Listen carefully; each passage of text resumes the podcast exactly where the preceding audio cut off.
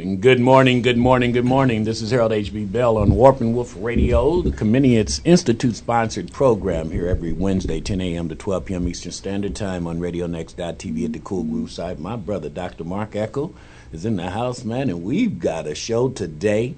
Uh, I think everyone needs to listen to as we move church into the 21st century. Yeah. Mark, how are you, partner? Oh, doing really good. Doing really good. We're really happy that we have uh, Keith and McKeel and John here with us today. And these guys are church planters in and around Indianapolis, and they're going to be talking with us today about uh, what they do and the kinds of uh, folks that they know and making connections around the city because what we do here is find folks who are doing good. and Warp and Woof, uh, weaving wisdom and knowledge Yeah. in, a, in, a, in a clever kind of way each and every Wednesday morning. Tell them about Comenius Institute Sure. before we go to our musical interlude, Mark. Yeah, sure. So, so Comenius is uh, John Amos Comenius, famous Moravian pastor from the 15th, 16th century. And uh, this guy actually believed that women should be educated and that individuals should be edu- educated uh, on the basis of who they were as human beings.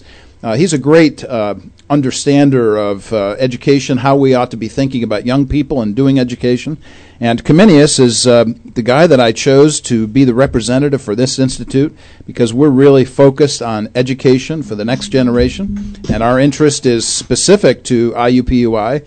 And our focus there is meeting people who are college uh, students, Christians coming in to IUPUI and making the connection and the bridge for them so that they can maintain their Christian belief system in the midst of a public university. And let's get our promo in right now because we know that we're trying to raise some dollars to create Yeah. uh, uh, more awareness, uh, better visual aids uh, on the tools of technology. All of that. Talk about what we're trying to do, Mark. So five thousand dollars we need to uh, not only uh, make it through the end of our fiscal year, Ju- June thirty, but we are specifically going to retool our internet site, ComeniusInstitute.org, so that uh, students from around the nation, from around the world for that matter, can drop in anonymously, uh, post their ideas, their questions, their concerns, the things they're hearing on the college campus, and I'll be able to directly uh, interact with those folks every single time they pop up. So this is something that'll broaden the opportunities for Comenius going forward. Well, then we're going to take a short break, as we always do, enlightening you with some of this great music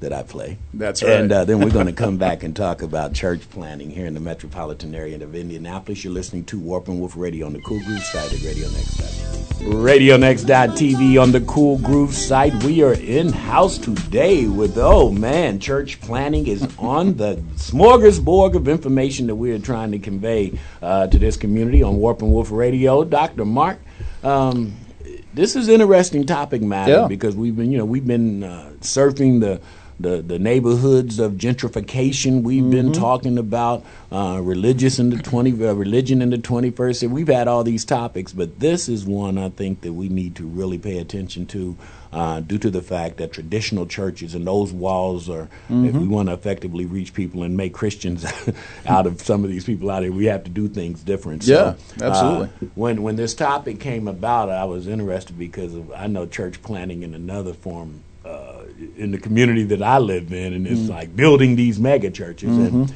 this is totally against that concept. This is okay. Where are the people, and how do we build church right there? Yeah. So uh, take Yeah. it away, partner. Yeah, man. So we're uh, we're in house here with pastors Bowden, Doan, and Owens, and uh, these guys are going to educate us about church planting today. uh, and they're all laughing because um, they are all all recent church planting people.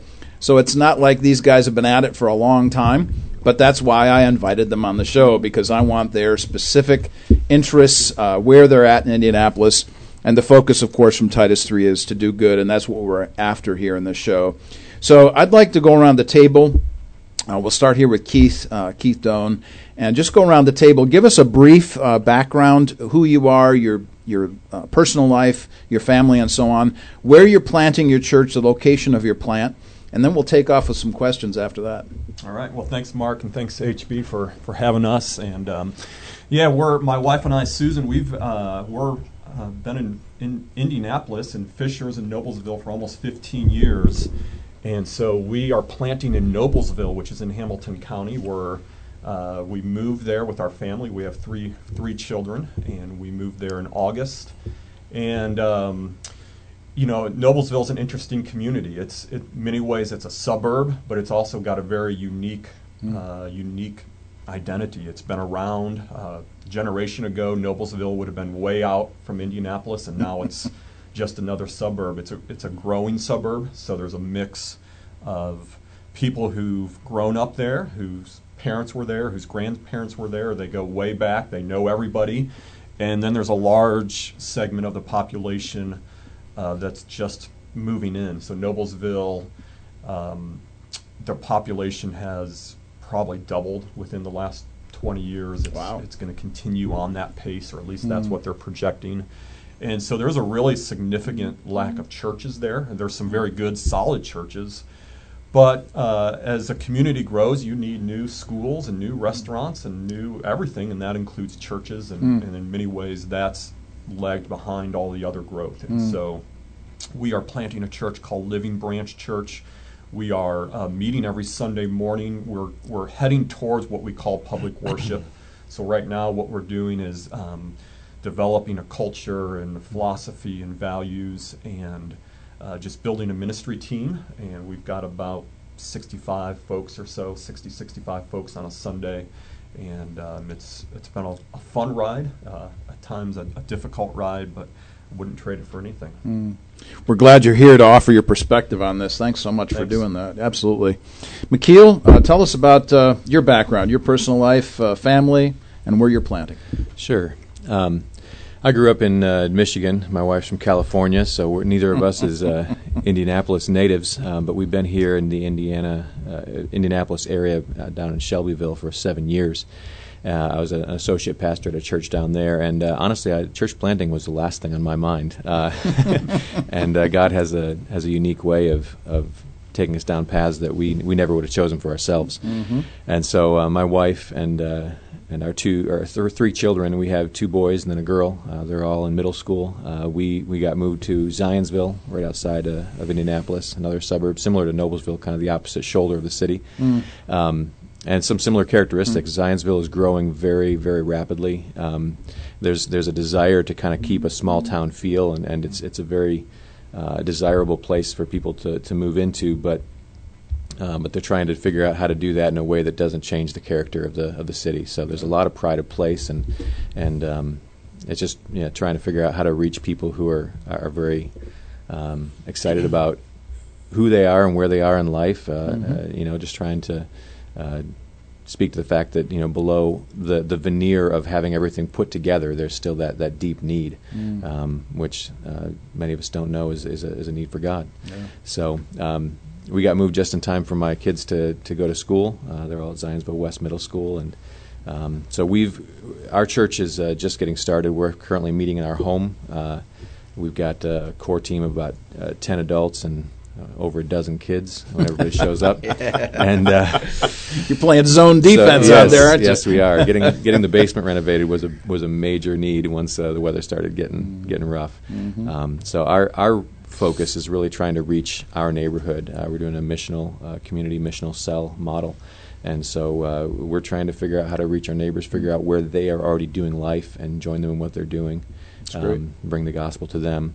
Uh, we'll, we're hoping that by um, September we can have uh, a weekend gathering, uh, but the focus of that's still going to be just kind of training and equipping, uh, encouraging the believers and reminding them, hey, you know, the mission field's out there. We need to get out. That's and, uh, great. Win yeah. people for Christ. That's great, McKeel. Thanks for that. I appreciate that. And John, uh, you are in a whole different demographic now. Yes. Uh, so one, it's a great honor to be here with these guys, and appreciate you, Mark and HB, having having me join the table. Um, so I grew up uh, in Old North Side. I grew up downtown Indianapolis, and um, just love the city. Um, this is this is really home. My family's from here. Uh, came from a big family, the oldest of seven, and uh, spent most of my time uh, when I uh, was growing up either in Haughville or in Old North Side or on the near East Side. And through that, got to be a part of a really unique uh, church church dynamic when I was a kid in the Haughville area that really left uh, a deep mark in my soul. You know, mm-hmm. it was a church that had it was multi-ethnic to the core, black, white, Hispanic, Filipino, uh, very missions focused mm-hmm. and missions oriented, and so that kind of I got bit early with that, mm-hmm. and um, as I got older, um, I moved for a short time when I was 20 to Nashville, and, and have been a part of some different ministries helping with church planning. But God really gave me a burden to come back to the city, and so thankfully, last about two years ago is when the Lord finally gave me the release to come back and build here. And we knew my wife and I moved back with our. We have six children, a little girl that's in heaven, but five that are here, five boys, one girl, and we moved uh, with a three month old back. Uh, oh it, it, was just a crazy season. It was mm. like uh, pastor friend told me, he said, John, he said, people are going to tell you church planting is hard. He said, they're liars. It's a near death experience. uh, so then you, you know, as uh, I think it, it, was a comedian once said, if you want to know what it's like to have five children, imagine that you're drowning and then someone hands you a baby. I said, well, we decided we're going to plant a church and then we have a baby, uh, five of them. So we came here in July and really with the heart to see uh, God do something um, that can – uh, that to, to not to reproduce what had been done before, but to be able to step forward and say, okay, here in 2016, 2017, how can we see God do something, mm-hmm. have a multi ethnic church within the 465 boundary, and specifically when we, um, knowing what God had put in us as far as the burden to have a church that was multi ethnic, multi generational, and socioeconomically diverse when we looked at the demographics, I mean, really the epicenter or the fault line, so to speak, of a lot of those divisions was in Broad Ripple. Mm. And so that's why we wanted to be there. We feel like mm. the Lord called us to to be within 465, not just not exclusively re, only reaching that, but that there's something about being within the city and demonstrating that diversity there mm-hmm. um, that that God's put a burden in us. So we're excited about it. We uh, had about we relocated. We actually came here from a church that launched us from Jacksonville, Florida. We had about 14 people that relocated from the beaches of Jacksonville wow. to the wonderful, crisp winter of the Midwest. And uh, so we started meeting in our home in September, and we just officially launched two weeks ago. That's great. Wow. Yeah, these are three great stories, HB. Absolutely. And, uh, you know, one of the questions that I have by listening is um, uh, the traditional church for instance, this is outside those walls of the traditional church. Uh, how do uh, the churches in the areas where you go to plant uh, perceive you when you come in? Uh, I mean, because really, at at the end of the day, from what I've been watching, the traditional church has been transformed into kind of a business model versus a saving lives model, and trying to really exchange, you know, why Christ was here and why He died, and uh, just to me as a yeah. as a simple mm-hmm. Christian. Yeah. How do how do you uh, deal with that or is there anything to do within the neighborhoods that you yeah. go plant your churches in? Jump in. We've been really well received. When we started uh, last summer, we were looking for space to meet on a Sunday, and we approached one of the lar- the probably the largest evangelical church, um, and we offered to, to rent space from them. We had a little bit of money. When they found out what we were doing, they said, "We'll give you what we have. We're not going to charge you anything. Awesome. We want you here. Hmm. Our space is your space. Hmm. Um, you know, don't you don't need to pay us anything." We moved from from that space to a, a small, uh, really kind of Pentecostal church. Uh, we were meeting there Sunday morning. They were using the space Saturday night. They were thrilled to have hmm. us. Uh, we outgrew that. We've moved into a, a, Christian school. They're thrilled to have us. Hmm. We have uh, the neighborhood we live in. We have several folks within a couple of streets who are, you know, worship directors or assistant pastors at churches, and, and they couldn't be more thrilled. So it's been our experience has been very positive. Great, um, great. Yeah, like like Kevin, we've been well received as well, um, and I think part of it is because these areas are growing so rapidly. There's a there's a recognition that there's a need beyond what any church can accomplish on their own. I mean, in a three mile radius of, of my home, there are thirty thousand people, um, and and two years ago, the you know the the neighborhood or the the Meijer and and Lowe's in front of our neighborhood weren't even there. So I mean, this place is growing like crazy. And um, you know, we've got some great churches around that are that have you know multiple thousands of people to them, but they're still just a drop in the bucket when you think of thirty thousand people, seventy to eighty percent of which mm-hmm. attend nowhere. And and so I've gone around and talked to the, the local pastors and said, look, I love what you guys are doing, but there are people who you know are never going to come to your church. Uh, and, and my goal is to find where they're where they're living and, and come alongside them and show them the kingdom. Um, and I, so I'm I'm not trying to reach people who are attending someplace else. I want to meet people who, who have, have no church value whatsoever. Mm.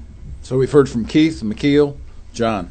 Yeah, I mean, well, one, I would say it's actually been, one of the things I've been praying uh, before I came back was for divine partnerships with other churches. Mm-hmm. I mean, if if we really have a heart to see the city changed and one, we have to, unless we're just completely delusional, understand that it's going to be the body of Christ that's going to reach that. So we're going to have to work together. And so I'd really been praying that, and God, fortunately, He allowed me to connect with, uh, you know, other guys who had planted within the last, you know, six, seven years, like uh, Brandon Shields or um, Josh Husmann, who's pastor of Mercy Road Church, and then also another guy who planted recently Hope City Church, uh, and really connecting with guys who had that like heart to see multiple churches be planted in the city uh, because they really it, it, it, they're about building the kingdom of God, not building their own individual. Ah, there's the difference. Oh, there it is. There now we opened so, that can. Um, but you know, one thing I do want to say though is because I think that it's important. I think the tendency can be, um, and, and in our various differences when we talk about traditional church, we put labels on different things. You know, I've got five kids right now now, when I had one child, there was a lot more spontaneous, organic, just happenstance interaction that happened because we had one kid. I got five kids now, so if I'm going to have focused, intentional, life giving time with them, I have to be more organized. I have to have more structure and things. I think that sometimes when we talk about larger churches, the truth is, as you grow, if you're going to facilitate life giving environments, there has to be certain levels of organization and intentionality that happen to facilitate that. I mean, even I mean, I think all of us in whatever phase we are. I mean, when we had when we landed and we had 14 people come with us, and I've got five kids, I immediately was like, "Gosh, we we already have a small church that if I don't think of how do we." delegate our time and intentional and be intentional about things that that will be overwhelmed and my kids will be left high and dry. My wife will be embittered. My people will be not pastors. And so that's why I think that all of these churches that are growing, thankfully, they started mm-hmm. at one point in the same place we were. And, mm-hmm. and by God's grace, you know, we don't know how many God will allow us sure. each to steward that we will, you know, be able to both not not ever lose sight of the reason mm-hmm. that we are organized, or the mm-hmm. reason that we are, you know, building is to reach people and love people and bring the gospel. HB, I, you know, the issues that we're hearing here, one of the things that stands out is that these guys are not competitive. I mean, they're not trying to one up each other about things. They're actually caring about people. How about that? This, uh, which which is the true essence of church. And you know, one of the major things as we talk about this each and every week, Mark, is how do we uh, galvanize neighborhoods again? And this will be, I think, the seed to plant mm-hmm. that will make neighbors feel like they have ownerships in their neighborhood again. Uh, a lot of times you and no knock on the guys who built the churches that have you know 10 15,000 yeah, members no, not at all but most of those people aren't even from that neighborhood mm-hmm. uh, you know you got people that are driving 15 20 miles into a church right. who could care less about the 3 mile radius that you're speaking of yeah. and if we have a way to galvanize communities again and neighborhoods again mm-hmm. and have people feel pride and ownership in their neighborhood, mm-hmm. this is going to be one of the reasons. Sounds basically like yeah. what you're all about, HB. All community all the time. Come on, That's what we're talking about, man. Seriously, yeah. we're going to be agents in this fight because mm-hmm. we have to have this. We have yeah. to have this if we want people to take ownership and stakeholder, you know, have these stakeholders in their communities. So. Yep. I'm loving this. I'm That's loving great. This. That's great. Well, we're going to continue the discussion, and one of the things that makes me interested in what we're uh, the next step maybe to talk about is the issue of demographics. Um, you are all planting in such different communities.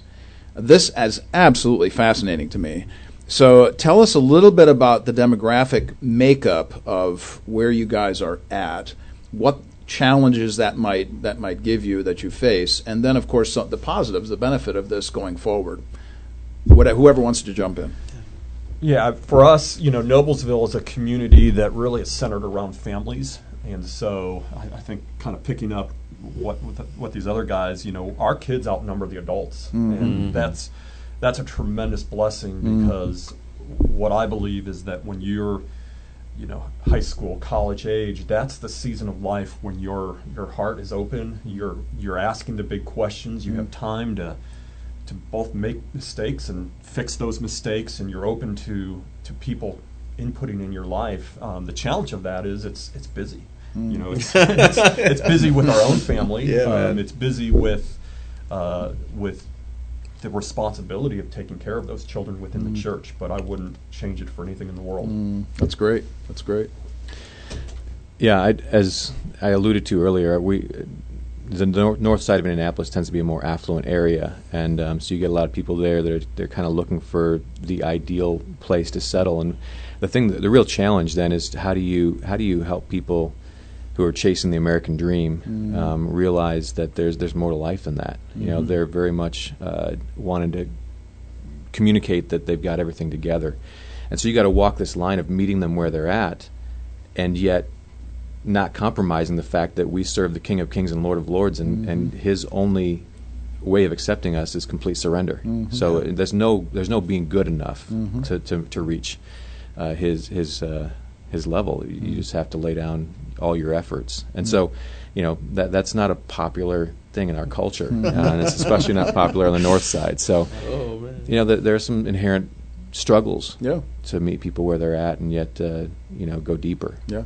Absolutely.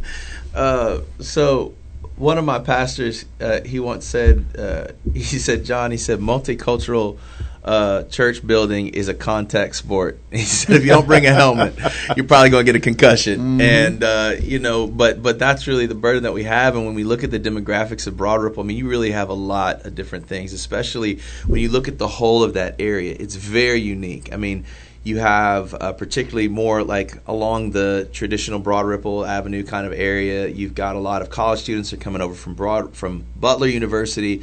Uh, you've got young marrieds, young professionals, um, kind of a very artsy and eclectic demographic. But then at the same time, you have some really you know old school folks that have been in Broad Ripple for a long time. You know that that you know like particularly there's the Broad Ripple United Methodist Church. A lot of the people that are the the core congregation. I mean, they that church was built in 1952. So they've been there. They're, they're, they're, Last they're- of the neighborhood yeah, churches. Yeah, seriously. But then also, so you have you know in some of these neighborhoods, especially in that area, you've got these really nice condos and apartments that are being built. But you start going south in the Broad Ripple area, and there's just places where all of a sudden, if you go on a nice long walk, you, you might not know where you were. And and so where God has given us this burden is to see, you know, particularly it just grieves us, uh, grieves my, my heart, and I know my wife to, that today in in 2017 that Sunday is still the most segregated day of the week. And when we see all of the tensions and all of the anger and all the vitriol that's out there, too often because of our makeup as the church on a Sunday morning, we've lost really a lot of uh, authority to speak on these topics, and that's where we've been looking and really rather than we know there's going to be um, all kinds of cultural clashes that are going to just take time and conversations and relationships to build. But what we want to build on is in, in Ephesians, it talks about a new race where it's not just Jew and Gentile. I mean, Paul was having a very unique but similar situation where he's trying to get these two different groups who are now one under the blood of Jesus to work together is to say, you know what, we might not be agree on this and this and this, but let's come together under the banner of the blood of Jesus and under the cross, and, and that's really our hope here uh, with Broad Ripple. That's great. HB, it sure sounds like these guys care a lot. What do you think? I care tremendously, and then you know he starts talking about Paul and trying to explain something. uh, You know, explain being Paul. just, you know, just a bootleg minister on the dial. But I'm serious. You know, that guy trying to get that message must have been real difficult. So, Yeah. Uh, as I say all the time, man, when we look back in our Bible and see some of the trials and tribulations uh, that Jesus faced, and some of the ways that Paul and John and all these, you know, the people that are talked about in our Bible, man, if we don't get our helmet on, like you said, and get ready to get out there, we're not worthy of the of the position. I don't think uh, because it's going to be a challenge, and it will be. Uh, a ridicule and scorn. So be Yeah. prepared. Yeah, we are we are uh, in a battle that is not just a physical, earthly battle, but it is a spiritual battle. The, emphasis in Ephesians, all the way through Ephesians, is the same that we battle not against flesh and blood, Yeah. blood but against principalities and powers, which is really huge. I, I, I'm really fascinated to go a little bit deeper on the demographic side of this, and I'm. I just want to hit some of the ideas that I've heard you guys talk about individually in our meetings. Uh, Keith, in Noblesville, uh, we know for sure that one of the greatest influxes in your community is immigrants. And I would like you to talk about that at some point. McKeel, you have uh, you have mentioned the idea that Zionsville is a very rich community, but Zionsville is also bringing in some very unique new manufacturing jobs and so on. And so the whole demographic of Zionsville is changing in some of those areas, especially on 65 going north. Uh, you've got new communities popping up, and working class people are, are really now investing in Zionsville. And John, you've already identified some of the issues that you're facing and some of the uh, cross generational but cross cultural uh, connections that you're making. So I want you all to go a little bit deeper on the demographic side and talk about uh, Keith, for instance. I, I know that you've talked to me in the past about the idea that 60 plus percent of folks in Fishers, let's say, for instance, have a BA or BS or more, right. and 49 or something less in Noblesville have that same degree. Talk about some of the things that make up these demographics for your communities where you're at.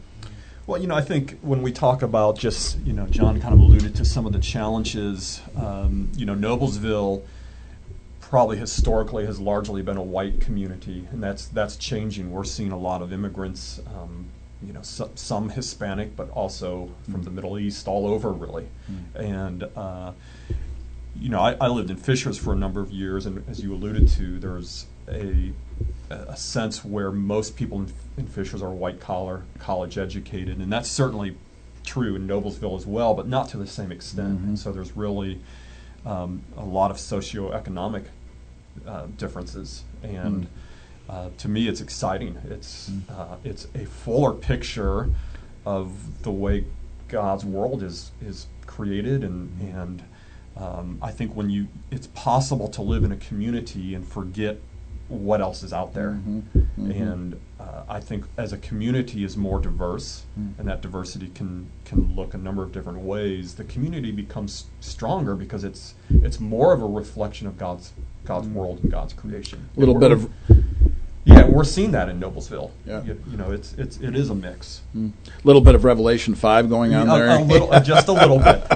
That's good. Yeah. That's good. Yeah. Well, we've and you of course know that we've had Carmen uh, Howell right. on the show. Right talking about uh, her ESL program and so on. Really, very powerful stuff here, and and the emphasis for uh, immigrants going into Noblesville, I think, is has a bright future. And yeah. when you, I think about your church. Well, we encourage, you know, what I encourage people is you have to have your eyes open. It's mm. possible to move in your paths in a community and not really see people yeah. because you tend to go to the same stores or you, you, you move in the same lanes.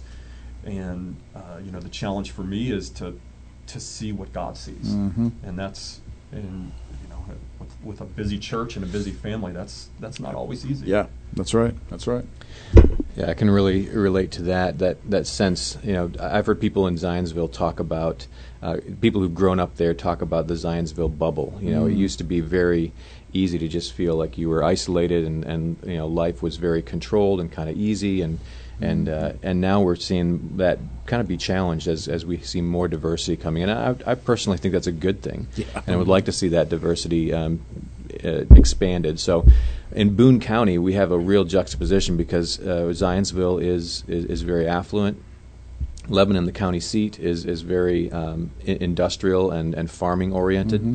and then you got Whitestown where they have you know a lot of distribution. They have an Amazon distribution center and a lot of other manufacturing and, and whatnot. And some of it's just become a huge bedroom community for people who are who are you know uh, commuting into downtown Indianapolis. Mm-hmm. Uh, so incredibly diverse. And and one of the things that I feel like God's laid on my heart is to try to bring the, the pastors from these different areas mm-hmm. together to be praying for each other and praying for our community.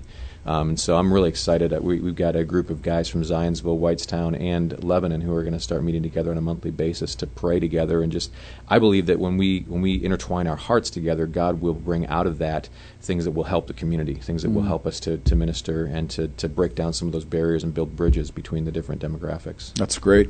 Great. John, you want to add? Yeah. Um, you know, as I was telling you, you know, you have uh, particularly when you when when all of the demographic research, whether it was economic, educational, ethnicity, um, homes uh, with single fam- parent homes and, and and the like, it was almost like if you were to put a, a pin in Broad Ripple and then you know extend that, maybe have like a two three mile radius. If you just drew a line through 56th Street, pretty much, you know, the education level, the socio- socioeconomic level went up as you went north mm-hmm. and went down as you went south. Mm-hmm. I mean, it mm-hmm. couldn't have been any clear thing. And and I think it can easily in in that dynamic. What happens so often in our culture, and you guys experience as well in Noblesville and Zionsville on different level. I mean, the ethnic diversity it's a big one but it's not the only diversity mm-hmm. i mean there's a lot of class right. warfare that goes on and yeah. and i mm-hmm. think that one of the issues is in is, is in our perception. And that's really what our heart is to come at is you know i grew up like i said i grew up in the old north side. It was very different when i grew up in it than what it is now. You know it's like i, I, I say now old north side is like the poster child for gentrification. Mm. and and i've seen so many people talk about revitalizing our neighborhoods revitalizing our neighborhoods and really in some ways, it's almost become code for let's get the poor folk out of there mm-hmm. and restore the homes. Mm-hmm. And that really burdened my heart because you know when when I would you know I, I went to uh, grew up there because of different circumstances. Helped my grandmother end up going to school at Lawrence Central High School, and so I had a very kind of diverse perspective. And I would have friends that would come and visit me and say, "Hey, John, we're doing a." Inner city outreach. Mm. Uh, my church is doing an inner city outreach. We're a block away from your house. and, wow. and, and, it used to always, you know, it would trip me out because, you know, they come and, and they were nice people, well intentioned people, mm-hmm. but they came and there was this perception mm. that these people down here mm. need us. Mm-hmm. And then they would, they do that and they leave. But they never thought, we need those people, yeah. right? Yeah. And so that's where from from my heart is to help us to see, you know what, God created us all in His image, mm-hmm. and so when we look at each other, if we can get away from seeing uh, tax status, if we can get away from seeing ethnicity, although I think ethnicity, I think we should appreciate and value. I, I, I don't agree with the whole colorblind myth. I think God created mm-hmm. color, yeah. and it's not that we ignore it, but we learn how to value it mm-hmm. and honor it and mm-hmm. appreciate it. And if we can do that, now I believe that we can do something that is so often absent where it's like, you know what? Mm-hmm. I don't, you know, if, if whether you have much or less, we're still loved and valued. And how do we mm-hmm. work together to build our community? Mm. It sounds like you're all dealing with uh, class in a different way. And it makes me think that uh, the emphasis in the Bible is not so much on ethnic difference but on issues concerning class difference. Uh, so much of Scripture teaches about the issues of poverty mm-hmm. and the poor and how we are responsible for those folks. And of course, that's God's heart, and these guys are all dealing with it right where they're at. Well, we're going to take a short break, but uh, as we go, I always like to use some poetry, and I say, What would art be without color? So. there you go. Come on, man. Oh, Radio TV on the Cool Groove side. Ma Echo, your son, your son, your son.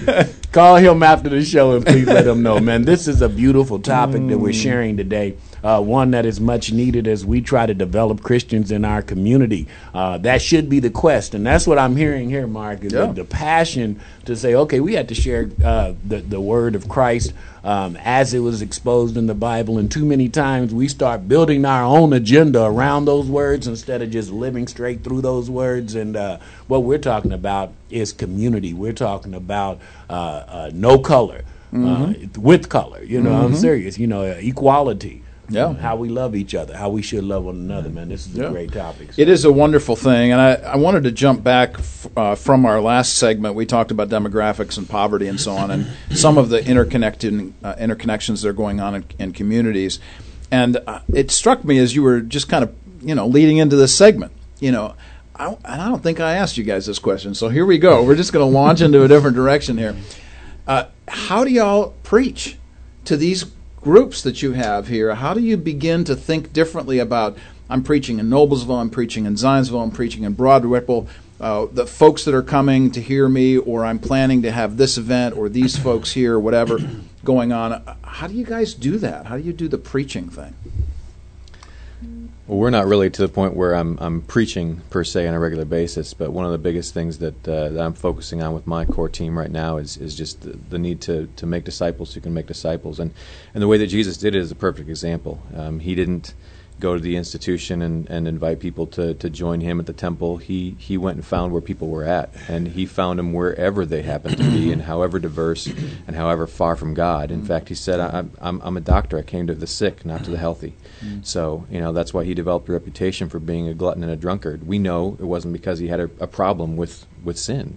It's because that's who he hung out with, and uh, and so what I talk to my people about is is just guys, we need to we need to go to where people are and find out you know where they're comfortable. We're the missionaries. We're the ones who uh, serve an incarnational God who are supposed to connect with people in their comfort, their comfort level, rather than asking them to come into where we're comfortable.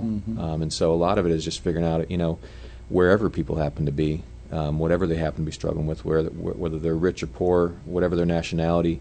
Um, we we serve a God who who made all of that and who came to redeem all of that and who connects with everyone where they are. Um, and so so we go with him. Yeah, that's great. You know, I, I think I'm struck by whether you're preaching out of the Old Testament, uh, New Testament Gospels, wherever you are, you know, the culture in which those books were written, it, it's different. It's 2,000, 3,000 years ago, it, you know, it, uh, people that were quite different from us, but the human heart's the same. That's right. Mm-hmm. And so one of the things I'm we worked through the book Colossians and it was written to a small church in a very different place in a very different time, but the issues are almost exactly the same. Mm-hmm.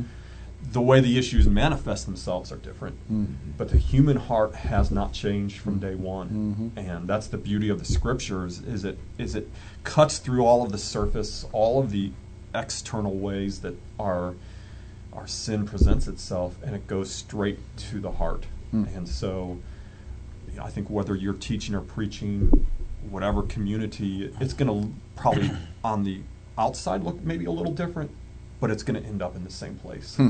That our human heart uh, is broken hmm. and is only fixed by the one who created it. And that's that's the the eternal nature of God's word, and it's a great comfort to know that that's not changing. Yeah, there you go. Yeah, I think um, I was encouraged. I was reading a book by the uh, late minister, Dr. Martyn Lloyd Jones, and he was asked a similar question. And I'm paraphrasing, but he was essentially asked, you know, how do you preach to both, you know, the servant and the master? How do you speak, you know, preach to the to the wet nurse and and you speak to the lady and the Lord and and he said, really, the thing is to remember that every person, it doesn't matter how wealthy they are, how little they have, they all have the same problem. The same problem is sin. Mm-hmm. Mm-hmm. And they all have the same answer, and the same answer is the gospel of Jesus mm-hmm. Christ. And I think specifically one of the key sins I feel like is, is pretty universal and consistent is idolatry. Mm. You know, as we make idols, we are an idol worshiping people, whether it's the, worshiping ourselves or worshiping so many things and and you know as I mentioned before I've been just spending a lot of time in Ephesians and as I was studying that culture you know that that Ephesus was known for its idol worship. You know many put much of the uproar when you look at uh, Paul visiting uh, in Acts, you know, was the fact that people, as a result of the gospel, were burning their idols and throwing away their magic books, and it was disrupting the idol making industry, uh, and and they really, you know, it was that it just caused this uproar. And I look at um, our culture now, and it's it's really, you know, how many different things have we made God? Whether it's our health, whether it's our finances, our education, our you know our cause, whatever that cause is. Uh, I think that there's a lot of causes that we've elevated above the gospel. I think that's not right. Yeah. Uh, and so I think as much as we can um, missionally look at the people and say, God, you know who who you know I'm sure these guys you know hearing their heart, you know you're not just preaching to a blob. Yeah. Mm-hmm. You're preaching to specific people. You're preaching to the single mother of three with a kid with autism who's trying to figure out how to get by. You're mm-hmm. preaching to uh, the businessman, you know, who mm. is trying to figure out uh, had a, maybe a rough year and is trying to figure out whose benefits have to be cut mm-hmm. to Yeah. make it. You know, and and all of them are really saying, you know, I I, I need a supplier. I need Jesus. And mm. so, yeah. Yeah. HB, you look like you're excited about. No, I am excited because I, I think this is kind of in the same direction that I'm, I'm always speaking on about how we speak sometime uh, to deaf ear and then want the results of what our scripture tells us and, and what what scripture is trying to say to be a good Christian um, should look like. And I think a lot of times as people who read the Bible, study the Bible, um, and try to come from the Bible. We're talking to uh, probably 90, 95 percent of the people that we're talking to don't have a clue about the scriptures in the Bible. So we're not we're not making milk as we're we're not feeding milk to a, a lost community of, of Christians in there. It's not that they don't want to be. It's just that I think, and we talk about all the time, the traditional church, uh, what it was built upon. It was built to me. It was built upon uh, this this excitement and this this sermon and mm-hmm. this you know this music and uh, mm-hmm. th- this pretty much a, a theater. Mm-hmm. Uh, where you would go on on Sunday, or if you were like me, six days a week, where church was so structured and so regimented in how we're going to make you a Christian. It doesn't. It, it mm. didn't really reach the core of the human being. Mm. And what I'm seeing from this church planting is now we're reaching the people, much like Scripture, you know, described. And as you said, you know, people mistook. You know Jesus for a drunken and and mm-hmm. a, a thug, so to speak. Mm-hmm. Yeah. But in mm-hmm. reality, we, we we have to get back to that to reach the masses mm. that we're trying to convert. You're, you're all talking about the same thing, which is something that i- i- interests me. I, I- actually, this came up in a conversation with a student I was meeting at, with at IUPUI yes, yesterday, just yesterday at lunch. And we were discussing um, what he was hearing in his classes and so on. He introduced me to somebody I had never heard of before, and I wanted to mention him to you, and then kind of maybe we can riff off of this. But he was mentioning to me this uh, English guy. His name is David Mitchell, and David Mitchell does some very interesting stuff. He's an atheist secularist, but he has this video out there, and I'm looking at his face in this particular YouTube thing. It's about three, three and a half minutes long, and his thing is there's a lot wrong with the world, isn't there? And he goes through this riff as a comedian. There's a lot wrong with the world, isn't there? And then he goes and tries to explain or or change or give some cause to it. And then he says, "No, I can't do that. I just got to keep coming back to. There's a problem in the world, and there, and and y'all are talking about the same thing. And HB's comment about the core of our human person is sinful. Uh, let's talk about that aspect of this because, you know, quite frankly, I think generally as Christians, we kind of shy away from this sin bit, you know?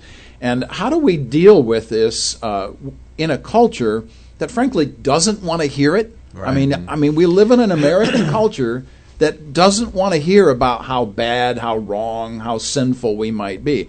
Talk about how you engage the sinfulness of humanity. I- You know, I think one of the things that, and this is certainly uh, true of all of us, it's true of me, we're very quick to point the finger outward. Mm-hmm. Yeah. Uh, You know, whether it's you want to point it to Washington, D.C., whether you want to point it to Wall Street, to the, the local school board, you know, your neighbor, your, your parents, your whoever, your spouse.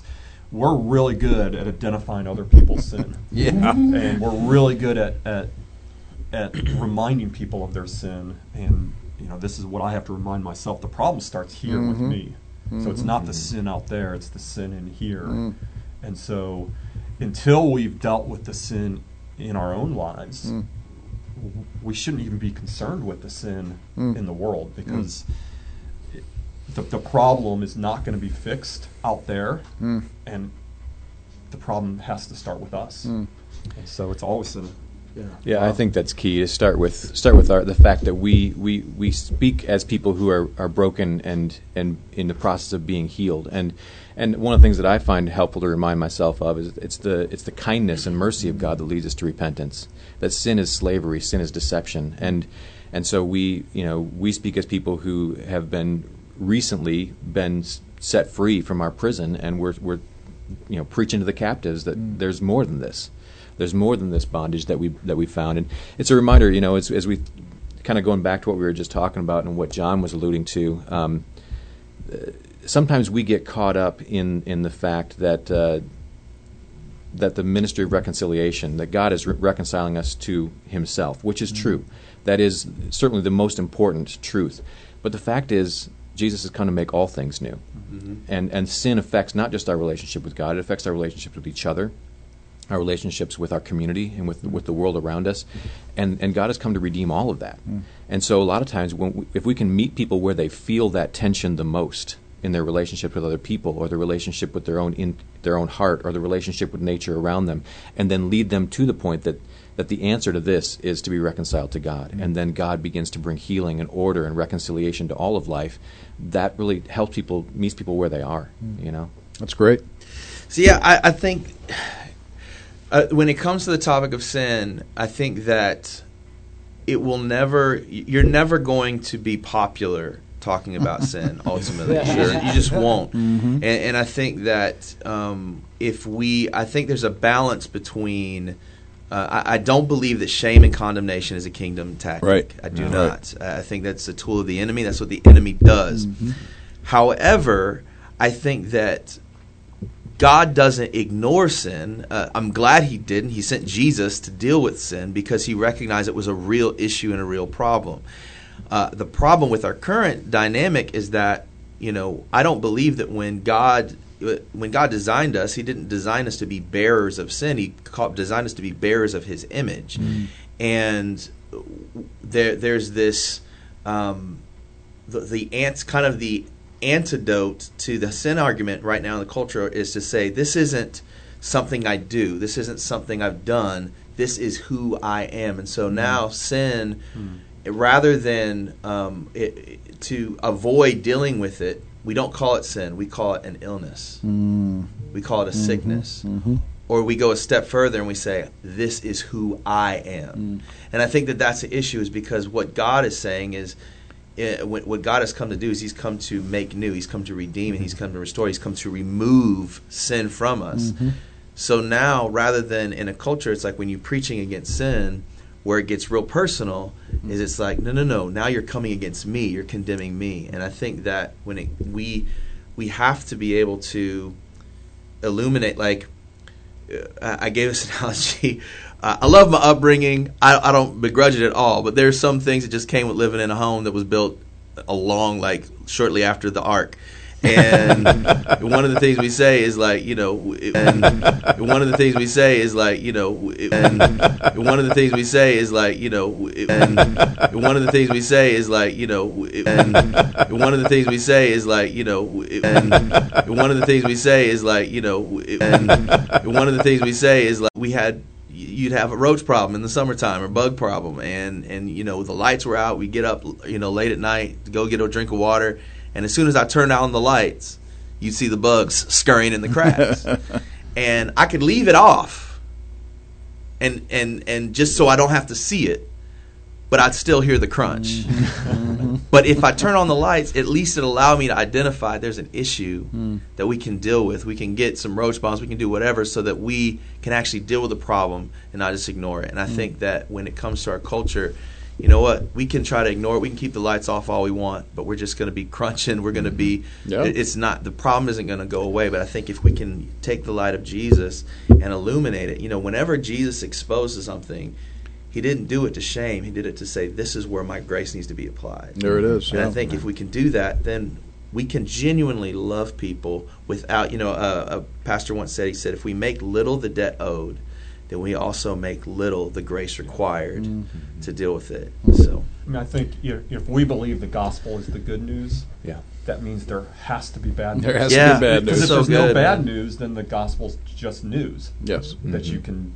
just t- Take can or leave. take it or leave it. Yeah. And so, if you minimize the bad news, you're also minimizing by default the good news. There it is. Yeah. Now, see, we can save some brothers from the hood, mm-hmm. brother. I mean, you know, when you start, this is what I'm talking about. Getting right to it, because if you can start relating roaches and the lights coming on to mm-hmm. being a good Christian, mm-hmm. no, no, no. I mean, I'm being funny, but I'm, No, I'm so with you, man. serious Yeah. because Yeah. the reality is we have to reach the people where they are, and I, I connected so well because my grandmother had a house like that. You mm-hmm. know, roaches all the time, and I mean mm-hmm. now.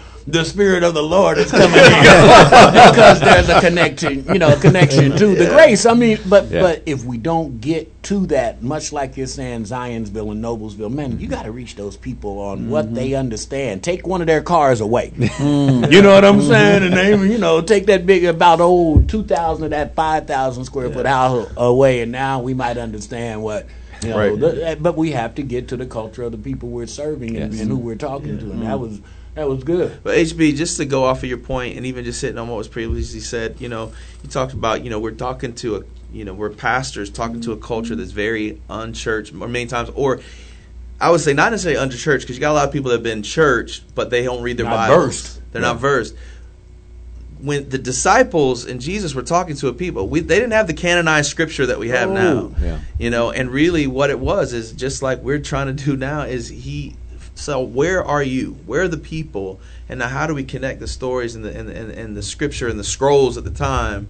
How do we adapt them to connect to every person? I think that that you know when we talk about how do you preach, um, again, it's not just we're not just preaching to a wall. We're not just preaching to a blob. You know, we really have to look and uniquely say, how do we connect with this person and that person? And sometimes it's not just preaching in terms of our verb verbiage. Sometimes it's you know it is multimedia. It's using different things to communicate the message. I mean, even you know whether you know we're talking on a radio platform right now. I mean, this is a vehicle that maybe is not the traditional vehicle uh, Absolutely. mixed with jazz music to communicate this message, but it's going to reach some It's people, gonna reach some right? people. Yeah. And, and that's the goal. That's the mission. And uh, you know, Mark, this is phenomenal. Uh, we we have to get to understanding, you know, where our people are. That's right. Where are they? And where are they when we come to try to deliver this powerful word? I mean, Mm. this word saves lives. This word, you know, renews lives. And uh, we're too busy, you know, putting it in a can and hoping people, you know, like tuna, so Mm-hmm. to speak. And, It, it interests me because you know some of the guys here have been talking about the jazz, and of course that's what you do, and you've you know grown up with all of this. And in my house, it was the big bands. My my interest in jazz, though, as it relates to these guys, is this: that jazz is so often a riff off a basic melody line, mm-hmm. and we have a basic melody line, mm-hmm. and that is the bad news, the good news, and here's Jesus who is the news. And now we have guys who are riffing that line in mm-hmm. Broad Ripple and in Zionsville and in Noblesville. And right here on this radio show, HB, you, man. You're Come on, riffing. HB. You're a riffer, man. Woo, check you out. Yeah, yeah, this is good. And, and it's an important metaphor, I think, for all of us to think about in terms of pictorial form, how we are doing this. There is one melody line, and we are all riffing off that line. I guess we need a break. I do That was believe you. beautiful, right and, and I, I think I had to take it from some jazz system because you love me with Jesus on the mind. So we'll be right back. You're listening to Warp and Woof Radio on the Cool Groove site, Radio an Next. amazing Radio Next.tv on the Cool Groove site. I had to dig deep and go straight to some, uh, you know, since we threw that jazz around. I That's threw right. Stephanie Turner around, and please uh, support a local artist here doing some great things in the city. And if you need to book her at one of your revivals or one of your functions, get in touch with Stephanie Turner. She's out there on iTunes, CD Baby. Uh, Dr. Mark, we are having a very, very intriguing conversation on uh, church planting. And uh, before we get back into the second segment, you know, of course, I'll look at all the things that you write and wish to talk about. And one of the things I want to, uh, you know, especially clear up to the listening audience is the difference between church planting and just like church redevelopment. Because a lot of times people will take their same doctrine, their same church, and then try to paint it a new color, but it's still that same church. Uh, what would the difference be? Between dropping in and saying, okay, we can ready to start a whole new movement, whole new Christian movement versus partnering with a church and then kind of redeveloping this idea under that church doctrine. If That's a fair question. Oh, hey, man, the man took over here, so you know, go Hey, for it. oh, you, know, you, you, you told me You're was your good. brother, so You're there you good, go, man. brother. Yeah, I, th- I think um, when it comes to church planting, um, you know, I kind of look at it sometimes when you go to a nursery, like a plant nursery, and there's lots of, you know, you kind of have an idea of maybe the type of plants that you want to put in your garden. Um, and so it's not necessarily that you're cr- recreating a completely different entity, but you're saying, you know, I want to take some of this, and I believe that, you know, this is going to produce some good fruit here. Sometimes it might be a combination of things, and so I think that you have some churches. Um, I'm uh, I'm a part of a family of churches that's called Every Nation Ministries that believes in church planting, campus ministry, and world missions, and so we have a very uh, unified a heart, but at the same time, our churches look very different. We got churches in Corvallis, Oregon, and we got churches in Orlando, Florida. Worship styles different, preacher styles different, and so we're not trying to reproduce the same thing, but there are some commonalities that when we're going, we're saying let's go and let's start a, new community in that. And so I think that you know there's all kinds of differences. You have some people that plant without you know a church planting organization. God just giving them a burden and they go plant. And then I think what's been happening recently, uh, particularly in the last few years, is the proliferation of campuses um, where it's kind of like planting, but it, it, it's a reproducing model, and I don't not knock knock it necessarily, but it's it's not necessarily a completely autonomous plant. It's more of a site or a satellite campus, just like IUPUI has different satellite campuses. Does that make sense? So that oh, it makes a ton of sense. Yeah. I mean, I think again, I, I think most churches are going to be connected to some other organization. Yeah. I mean, I'm su- sure there are some that aren't, but that's a hard, that's a very hard Very road. rare.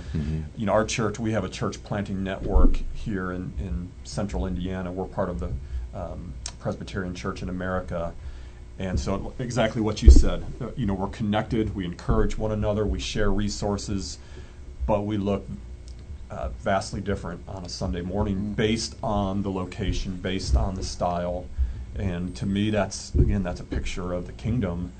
You know, this is not we're not franchising, Mm-hmm. and you know, we're not mm-hmm. dropping mm-hmm. McDonald's in every community that You look threw a exactly strong the same. word out there. Uh, you uh-huh. know, uh-huh. God's Sure, some preachers out there. yeah. we, we, we worship one God. We worship. We're one in Christ. Hmm. But there's diversity within that oneness. Hmm. Yeah, That- absolutely. That's. Yeah. I love meeting Beautiful, man. pastors and missionaries and campus ministers and church planters from all over the world because you're connected through your heart, even if you don't speak the same language. Yep. Yeah. You, you know, you can worship in a language that you don't speak, but you are connected through the Holy Spirit. Absolutely. analyzing your cultural context ends up being a, a huge key Absolutely. component. You know, as we've been talking about the, the, the core of what we're what we're speaking, the the message of the gospel doesn't change, but how you communicate to reach the people you're trying to reach does, and, that's where sometimes, you know, I, I'm with uh, the Send Network uh, through the Southern Baptists, and uh, they've been talking recently about, you know, they've got some churches that the the context around them has changed. The church may have been there for 50 years, but the, the neighborhood's changed, like you're talking about with you know the near North Side and and uh, Broad Ripple and whatnot. And so sometimes existing congregations have a hard time adapting to that. And so you know, I just heard a story this past week of a, a congregation, you know. 20 older folks who own the building, and, and so their way of, of solving this was basically to say, you know what, if you'll just let us do what we like to do with our hymns down in the basement, you can plant a brand new church in our in our about that? sanctuary. That's cool. And so now they have two churches meeting at the same time in this That's place, and, great. and th- they brought in a church planter who has the advantage of having a building Mm. uh, given to him, who now is is analyzing his context and figuring out how do I reach this neighborhood that you know this this older congregation has kind of been passed by. Yeah. Um, so I mean, it, it requires creativity and and the ability to go in and say, okay, Lord, what are you doing here now, and how can we partner with you in what you're doing? Yeah, this uh, franchising, man. I, yeah, I mean, we could riff off of that, right? This, we could we could riff uh, about three more weeks off of that. yeah, exactly. I mean, seriously, because that's you know that's a problem I think in in trying to get people to authentically uh, come to the church with their hearts open is what they see a lot of times in that movement. Um, you know, and it is a movement. Um, teach their own. I just don't think that that was the intention of uh, what Christ had in mind when He said, "Okay, go out and reach the masses." Um, and tried to bring them to this word. I, I, I just don't think that was it, in my personal belief. But that's a conversation for another day. I do, I do have some listeners out there that are franchise owners of churches, uh-huh. and I love y'all. Yeah, but, well, you know. what you say. It's hmm. it is it is challenge. Well, the key word that you said is authentic, right? Mm, yes. Um, because you you think of Paul and Timothy's dynamic. You know, when Paul sent Timothy, his communication was, me sending Timothy is just as good as me sending myself, mm-hmm. because he's my disciple. He we, he shares the same heart, you know, same passion, and so it's a dynamic that you knew that what you were going to get from Timothy was not going to be carbon copy because it was going to have his own authentic take, but it was going to be very similar. And I mm-hmm. think that that we always have to maintain that balance. That's one of the things. I, when I was so when I was a, a young worship leader, I spent 16 years as a worship pastor, and and I was so paranoid about messing up. I was like, whatever the, my mentor did, I'm gonna do that. And when I would literally, if I would lead a song that he led, I'd lead it with every fill that he led because I knew they liked that. And his wife came up to me one day, and he and she said, "John, you do a good job, but we don't need you to impersonate my husband." Hmm. And she said, "You you you've got to sing the song the way that God wants to that song to be sung through you." And I think that that's that's part of it. Is like you know what there might be, especially if you're planted out of a similar church, there might be certain stylistic things that that look alike. But I think at the same time, we want to be imitators ultimately of Jesus. Amen. Mm-hmm. You know, we'll have we'll have you know, it's like I look like my daddy. If you see my daddy and you look at me, you're like, that is John Owen's son. Mm-hmm. At the same mm-hmm. time, we're different and we're unique. And I think that that if if we can maintain that, even if there are some similarities and you know, with the franchise model or not, is like as long as we can do so with authenticity before the Lord and imitate Jesus ultimately, you know, then mm. praise be to God. You know, one of the things I'm aware of as we plant churches is this work will never be done, Mm-hmm. mm-hmm. and any individual church will have a, a, a mm-hmm. birth date, and there's going to be an expiration Yeah. date or a death Yeah. date. Yeah. And I think you kind of hit on that with, mm-hmm. You know, there are churches that the community changes, but they don't, and that's the end of that church. Yeah. Yeah. That, and and so this task is God's church is eternal, but we're always needing new churches, new expressions, new Excellent. new generations of Yeah. of Uh, authenticity. you can go to Asia Minor, uh, Turkey now, and, and go to the places where Paul planted the first churches, and they're not there anymore. you know, the fact of the matter is, uh, I, I would even probably, you know, speak into what you're saying a little bit. The kingdom is what's eternal. Right. Yeah. The, the, Yeah. the, the church is, is a tool of the kingdom, and Right. eventually the, there will not no longer be a reason for the church because it'll all be kingdom. Right. So, you know, right now we know that a church that exists past five years has an average lifespan of 90 years, um, which is a lot like us as individuals. And so, us as humans, we realize that if we if we want to leave a legacy, we have to reproduce, and it's the same for churches. Um, and so that that I think is one of the main arguments for church planting. We we have to multiply churches because the context is constantly changing, and and the the, the tools we need to reach that context have to change with it. Man, so it's kind of like uh, when we talk about principle, be a tree planted by the river. When it mm-hmm. comes to fashion, be willing to change, so to mm-hmm. speak. Yeah. And, and the fashion of the church has changed mm-hmm. dramatically from what I've witnessed in my little 58 years. And so to to identify, you know, who I am as a Christian now versus 20 years ago is different as well. So we have to, Yeah. you know, we have to be conscious of that. And, uh, hmm. you know, th- this is incredible. Yeah, this is a, a very important and interesting idea that, that you're bringing up here about churches having an expiration date and a start date. I, I'm really fascinated to bring up something. I think it was you, McKeel, who talked to me about this. Uh, the idea that Indianapolis is a place that desperately needs church plants, and it was all based on demographics and quantitative research. Yeah. Uh, do you know where I'm going with that? Yeah, absolutely. Would you go ahead and kind of give us a little bit lay of the land of that and Sure. help us to understand why it's so imperative that churches be planted in Indianapolis? Sure. Yeah. So, uh, someone in my network basically kind of analyzed a number of the major cities. We have they- they've identified 32 send cities that they're really trying to uh, improve church planting in, and, and their question was.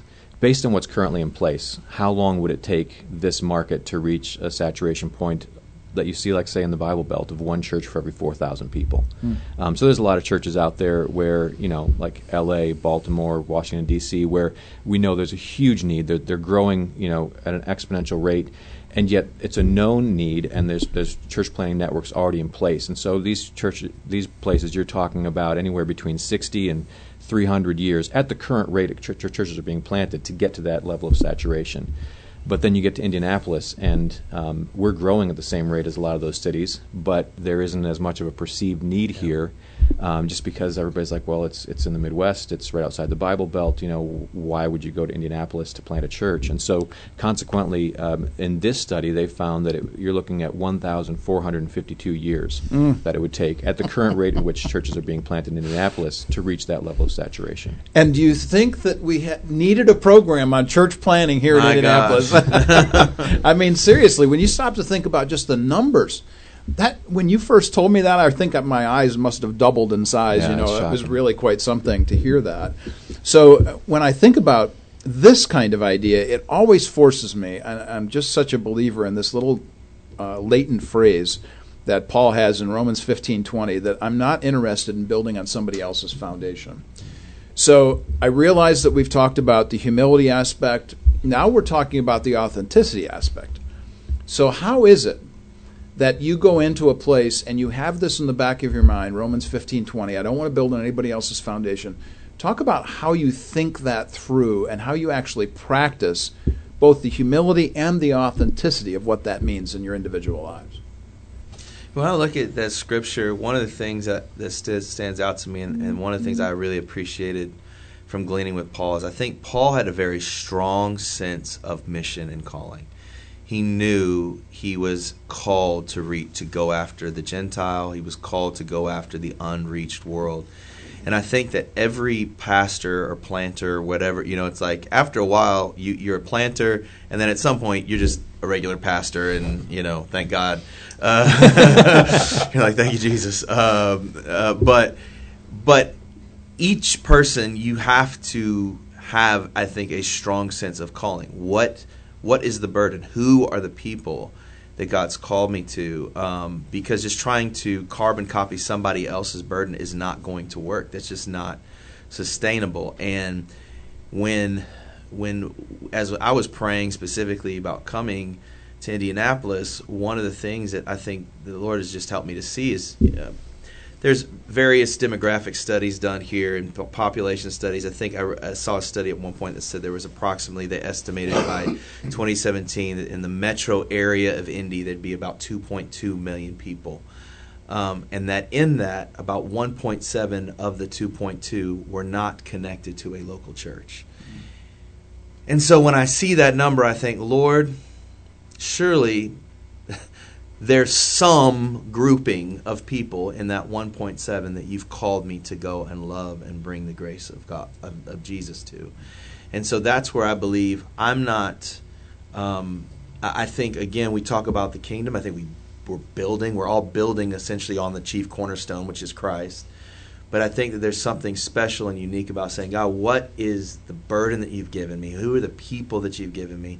And then how do we do that? One of the things that I was really blessed to have the opportunity to do when I was a kid is um, I got to uh, was able to sing with the Indianapolis Children's Choir, you know, for several years, and had kind of a once in a life, lifetime opportunity to go on a tour uh, to England, and we went to Canterbury Cathedral and Westminster Abbey and all these beautiful cathedrals. And one of the things that stood out to me as a kid was seeing these just incredibly ornate stained glass windows, and they would tell the stories of the gospel as you would look.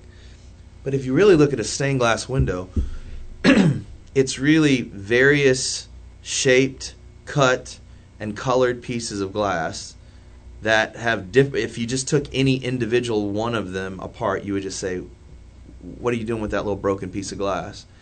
But when you put them together and you begin to look back at the whole, it actually tells the story of God. And I think that with us in this community, with all of our unique things, you know, the, the, three of us here at this table, the five of us here at this table, and all the other church planters, is the key is saying, God, how are you wanting to color me? How are you wanting to cut me and shape me so that when people look at the whole of the body, they see the story of God in the city of Indianapolis? Mm-hmm. And so that's what I think is it's like, I don't want to, I'm not trying to compete with you. I'm not trying to, to be your piece of glass. I'm trying to say, God, let me be faithful to my piece of the picture of the kingdom. Yeah, you know, one of the things I love is in, in the Gospels they refer to Jesus as Jesus of Nazareth. Hmm. There was yeah. a specific place, and, and other people would identify him by his accent, the way he spoke. Hmm.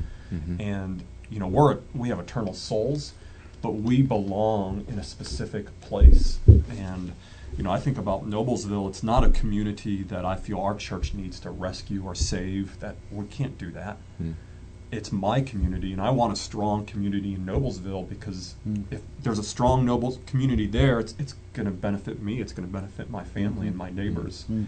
and so.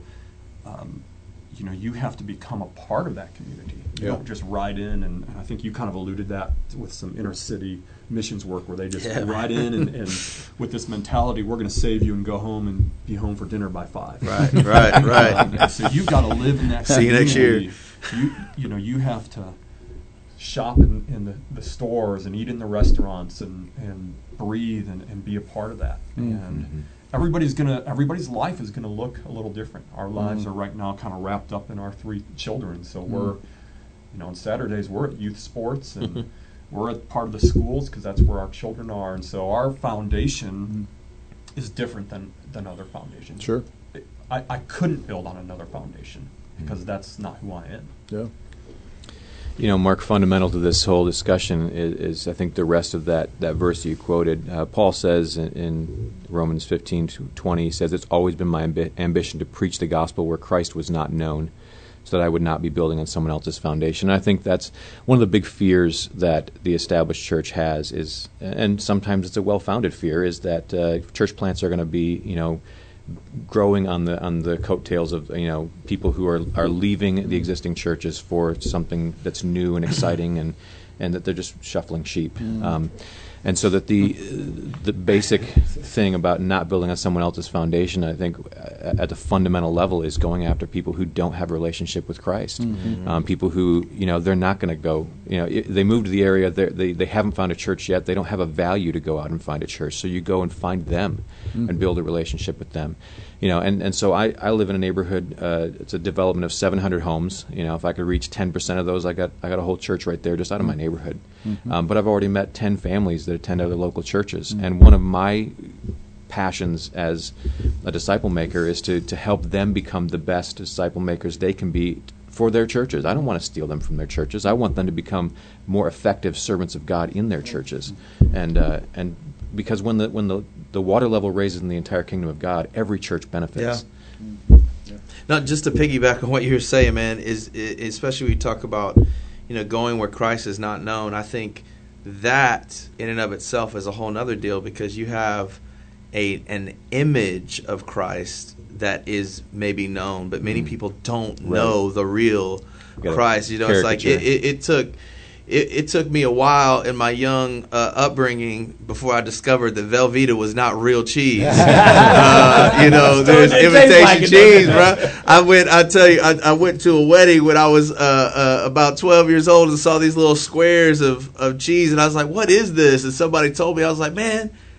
This is this is cheese. Yeah. You know, this is the real deal. Yeah. I, I, had my little uh, my little grass cutting job. I said, man, when I get enough money, I'm gonna go up. I walked up to the Kroger on 16th Street and went in and got me a, some sharp cheddar. A block. A block. and I sat on my porch eating that real cheese, yeah. man. And the thing is, is like we've got so much imitation Jesus Amen. being peddled and promoted that it, it's it's actually when people taste. Mm is taste and see the real Christ. It's yeah. like, wait a second, I, I thought I knew because maybe I grew up in a religious religious area. I mean, I think where you were talking about McKeel with the Midwest is like it's mm-hmm. there's a religiosity, but you know, or even a niceness. I think if anything, you know, sometimes we think of New York and we think of the East Coast, we think of this harshness. Oh, surely they need the gospel. Mm-hmm. I was like, man, we're we're gonna Hoosier hospitality is not the gospel. Right. Amen. You know. well, you, well, you know what's interesting, and you know that's when you know the spirit of the Lord is working. Because my next question was going to be, when you're dealing with an audience who doesn't know Christ, and and, and you've got the wolves out here. You know the wolves are going to be coming now that this seems to be in vogue. We're planting mm-hmm. churches in your mm-hmm. neighborhood. Yeah. The false prophets that will come in oh, to yeah. try to yeah. to lure the sheep with this contaminated milk. Uh, mm how do we ward against that? Uh, is there a way to ward against that? I mean, I, I, they can go to yeah. the building and still get the same, you know, uh, yeah. faulty treatment and the same, you know, uh, tainted word. But mm-hmm. uh, now with this being one of those issues where we're trying to reach a people who are, are definitely not versed in Scripture. You know, I think we have a image of the early church as this pure group of people. oh! but you know, if you read particularly like First and Second Timothy, you know, Paul's talking about yeah. pastors who were teaching heresy, yeah. and and that's been a part of you know. Well, you can look at Jesus and the twelve. You know, mm-hmm. that whole time he was mm-hmm. walking with Judas. Yeah, mm-hmm. and you know, Judas uh, obviously was part of them, but wasn't one of them, and so that is. I mean, Christ told us that's going to happen. Yeah.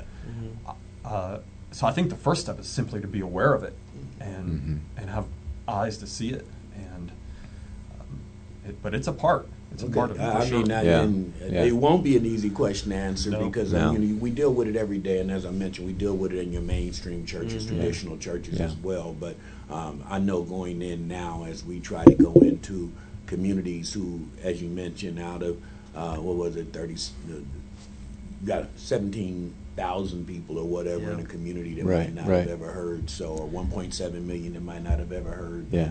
that leaves a lot of room for the vultures to go Mm. prey on. So. Well, and I think that church plants can be especially vulnerable to that because uh, some sometimes those people say, "Well, here's an opportunity for me to get on the ground floor and create something that, that fits what I want." Um, and so we have to be. You know, I like what John said about church planting being a full contact sport. I mean, there's going to be difficult conversations, and you have to be discerning. Um, and there, there's going to be times when you have to um, say, "You know what? Uh, you, you're not." You're not helping us do what God's called us to do, and uh, we're going to have to ask you to move along. And Christians can be tough too. Oh, so we might not Yeah. just go get our, you know, go get gangster style on them, and run them out of the community if they get, you know, start trying to yeah. mess with. The I mean, it was the re- religious, the religious sect of the time, the Pharisees, that were, you know, trying to get the lynch mob out, you know, mm-hmm. after Yeah. Jesus. And and you know, I think the tough thing is, and I think any of any of us, you know, you know that particularly in ministry and life, a lot of times, but especially I found in ministry, we have an adversary Amen. who is the accuser of the brethren. And so that means that we could be faithfully serving the Lord, but he wants to get a hold of that spin so that he can come and he can tear down. I mean, it's just like it's amazing the things that not, not even a generation ago, if you were to talk about wanting to have healthy marriages, you know, and, and healthy families, eh, particularly within the African American community, to talk about, you know, the importance of supporting healthy families and having a mother and a father in the home. Now you can support these same efforts, but depending on how the spin is, you could be spewing hate. Mm. Uh, if you try to define family as a mother, Oh, father, yeah, and so on and so forth. So things that are just really like wholesome and fundamental now the spin and the accusation So is you could lose an election. right Yeah, how about that? or you could lose a voice in the community Exactly. and, and I think that to a certain extent you know even you know you look at the scripture of Simon the sorcerer right Simon the sorcerer kind of opportunistic kind of guy he sees man these guys got a following. They're operating in power. Man I could if I could get a hold of that power I could do some things with that. And I think that over time that's where it, it, we have to think with the long game. Mm. you know, it's like at some point, um, and my prayer is, you know, I know that there's going to be people, especially now in the age of social media, man, if you post, you know, somebody could post a couple things uh, negative about you that are completely out of context and completely false, but if they have enough of a following, they can t- take you down. Definitely. But nobody can argue with fruit. Mm. And if you have a reputation of being faithful and loving people and serving people, there's got 10, 5, 10 years down the line in Jesus' name, that mouth that was trying to shout you down may be the very mouth that is looking at people who say, Man, I don't know what you're talking about. They love my mama, my cousin. they're, they're, they're loving people all the time. And then, you know, God, God is our defender. So I think, you know, we it can be so tempting and i'm a i'm a competitive guy my wife and i are firstborn so we like to have nice spicy conversations in the home but and so my when especially when i see injustice my my knee-jerk reaction be like man we gotta set that straight and what i've learned is so often you know it's like peter you know Yeah. peter he's like let me go lop somebody's ear off Yes, yeah. you I was know, gonna say, and I was was like, running around with a sword. I'm zealous, holder. you know. And meanwhile, man, Jesus was so secure because he knew the long game. He's like, I got this. Just just keep loving people and being faithful. Yeah. Is this it? We're going to take one last break. We gotta take a break. we break, want to yeah. close this out effectively, and we want to make sure that the gentlemen get a chance to uh, share where they're planning their churches. If someone's interested in planning uh, a church in another community, uh, they might have a community all their own that they think that you know that the seed needs to be pure in that community, where those branches will be pure. Mm. And let me go on scripture on y'all. man. I'm sorry. I- I'm sorry, I just read a little bit. But no, we're gonna come right back. This is Warp and Woof Radio on the Cool Groove site.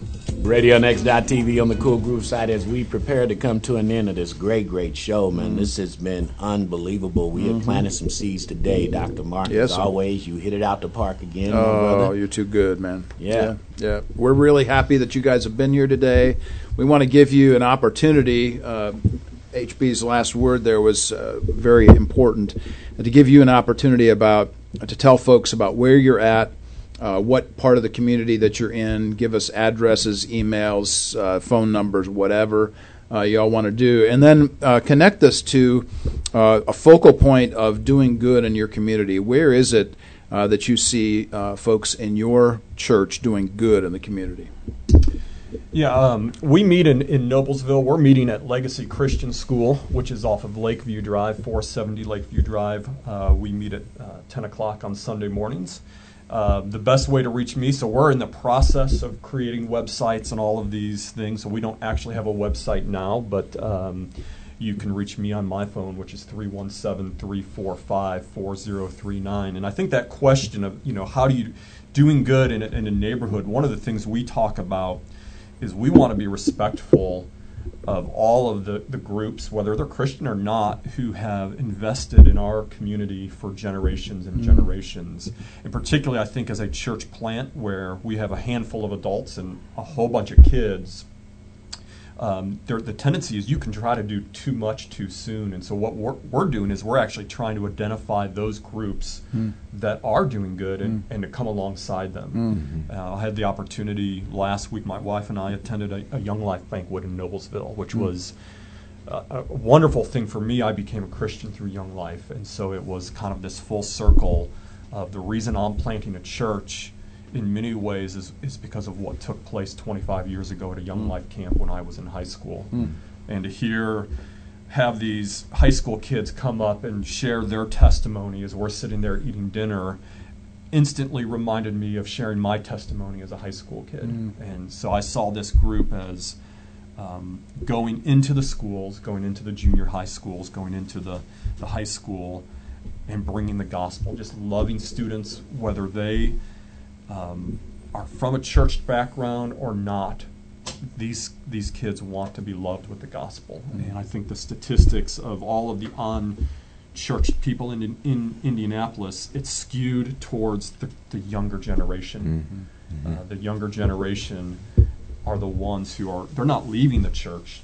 They've never been in the church, and they don't know uh, they don't even know where to go to, to look and ask. And so that's something that, that makes my heart beat and say, how can we not just love the students in, the kids in our church, but love the, the generation, the young generation outside of the church? Okay.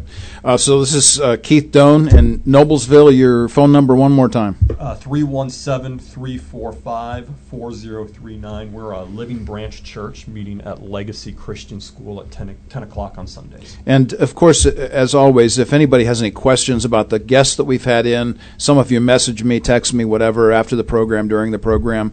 Uh, happy to reconnect you with any of the folks that are here today or anytime uh, that we've had them on air. McKeel, uh, tell us about where you're at and specifics, numbers, and all those good things. Sure. Yeah, we're uh, we're on the west side of Zionsville, so we're not in the downtown area. We're uh, where 865 and 65 uh, intersect, uh, right behind the the Lowe's there. Uh, our our community that we're targeting is the is the Royal Run uh, development there. And uh, and I'm not going to give you my address because we're meeting in my house right now. But uh, but if you want to if you want to contact me, you can reach me at 616-510-8216. And uh, our church is Sundance Community Church, and uh, and we are definitely looking for opportunities to connect within our community. I've already met with the school administrators uh, where my kids attend uh, at Z West, and um, and just they they're it's a good school district. They're looking for ways to create what they call webs of support. Um, they've they've you know done these studies and talked about how every kid needs five solid adults who are you know pouring into their lives, creating a a support network for them. And um, you know, there's a lot of kids out there that even in a in a uh, in a family oriented you know solid neighborhood, they they might may not even have two solid parents. Um, and so there's there's a lot of opportunity for building into kids' lives and uh, meeting them where they where they feel that need and just you know loving them. Yep. Um, and then we're also, you know, some of how we interact with the community is shaped by our own personal um, gifts and uh, and affinities. And, and so I, I used to be a residential builder, and uh, so we're looking for opportunities to do some some real tangible things in terms of helping people with. Uh, with needs on their home or in their yard, and one of the things that uh, I'm excited about right now is we're talking with another church um, that is taking a, a, an old house that they own right next to the church parking lot, and they're converting it into a, uh, a medical residential medical facility for unwed mothers. Um, and so we're we're talking with them about helping our people get connected to help renovate that home and get that ministry set up. All right. So hopefully that'll have a big impact in our community. That's great. That's uh, McKeel Bowden. And McKeel, one more time, your phone number? It's area code 616 510 8216. One of the things uh, that you emphasize there that is really important is that we base what we do oftentimes on our own giftedness, the things that God's given us to do. Um, I tell people that my responsibility here is uh, this show. My responsibility is communication. HB and I, you know, we're brothers in that sense too. That we believe in communication is so inherently important that we get the the word out to folks. Uh, so in my case, you know, you stick a microphone in front of me and I'm good to go. So there it is, you know. so John Owens, last but not least, uh, John, tell them about where you're at, phone number, connections, all that good stuff. Uh, yes, you can contact me at 317 719 0530. Uh, You can also email me at John, that's J O N, at cityoflights.church. Our website is cityoflights.church. And then we're also uh, on Facebook and Instagram and Twitter under at City Lights Indy. Um, yeah, and we are meeting right now at the Landmark Movie Theater uh, in Glendale Mall, right next to the Target uh, there in Broad Ripple. And um, we meet at 9 o'clock, 9 a.m. So come come early. We got hot uh, hot coffee and donuts. Um, but yeah, we're we're super excited, and, and one of the things that we're excited about is uh, my background. Uh, I was heavily involved in the performing arts growing up in the arts community, from Hedback Theater uh, down in that Old North Side to also being a part of the cre- uh, performing arts program at Lawrence Central High School as a member of Central Sound, and uh, shout out to Spirit of Central out there. But um, my wife and I both have a deep heart and passion for the arts. We believe that um, the first introduction of God in Scripture is that He is a creator. He created, and not only did He create, but everything He created He called good. Mm. And I think too often, many times, the arts uh, in the context of the church are labeled bad. Mm. Yes. And so that's one of the things in terms of good that we want to do in the community is really tapping into, particularly a lot of the young artists who are mm. trying to discover how is it that I take this passion that God has given me and use it in a way Right. that can do good. And so whether it's uh, we do look to have a host an arts camp over the summer, uh, but also partnering with different high schools, whether it be Broad Ripple, which is right in our community, which is an incredible performing arts magnet school, Yep. but then also Herron. We have a couple students from Herron High School. And just really begin to pour into some of these young artists uh, and help them understand how they can use their art and their gifting. They don't have to, you know, uh, there's the old adage when I would watch the behind the music where there would always be this line that said, "Well, they started in the church," mm-hmm. and mm-hmm. and I, I think that there's something to be said about the church not being a place where people start, but where they can that God is the author and the finisher of our faith mm-hmm. and our creativity, and that you know he people can come as they used to in the early church, and actually come to the church to become incredible painters and orators and writers and musicians, and so that's really our passion. That's one of the things we believe. We're really glad you're there, John. One more time, your phone number for folks. 317 719 0530. One of the uh, things that we I wanted to just tag on really quick about the issue of the arts is that uh, the Hebrew word for good in Genesis one is uh, sometimes better translated as beautiful, and I love that concept, and I love the fact that you're doing the arts and. I'll come down and do devotionals for you in the summertime. Come on, I love it. Yeah, man. Invite me down. We'll talk about some Hebrew down there in the city. Yeah. Well, we are really glad to have been with you again this week at Warp and Woof Radio. Next week we have Gene Dullen coming in. Uh, Gene and I are going to be talking about the issue of unity, uh, not only in the city, but specifically in the church and between Christians. And then a, a real great opportunity. Andy Hunt, Pastor Andy Hunt, is coming in on April 12th, just before Resurrection Sunday, and we're going to be talking about the importance of the resurrection. Andy Hunt, Pastor Andy Hunt, on the 12th of April. You've been listening to RadioNext.tv at the Cool Groove site. This is Warp and Woof Radio. We come to you every Wednesday from 10 until noon, and we are anxious to get to know who you are. So hit us up on social media. Follow me on Facebook. That's uh, Mark at Mark Eckel, Instagram, uh, Twitter. You can find me most everywhere. Uh, we're happy to connect with you. Also, Harold H.B. Bell, who is my uh, wonderful sidekick here on this program, my partner and my brother. And as always, Mom, we love you out in Denver, and we'll look forward to talking to you about 10 minutes from now. Warp and Woof Radio, Indianapolis, Indiana. Here again next week. Talk to you then. This is how one Comenius Institute student sees our work at IUPUI. Hi, I'm Dr. Mark Eckel. Multiple studies show that 75% of Christian young people may leave the church altogether after attending public universities. One of the key ingredients to maintaining Christian faith commitment through college is personal, spiritual investment in students. We are committed to spending time with Christian young people. The Comenius Institute, where Christian wisdom and college life meet.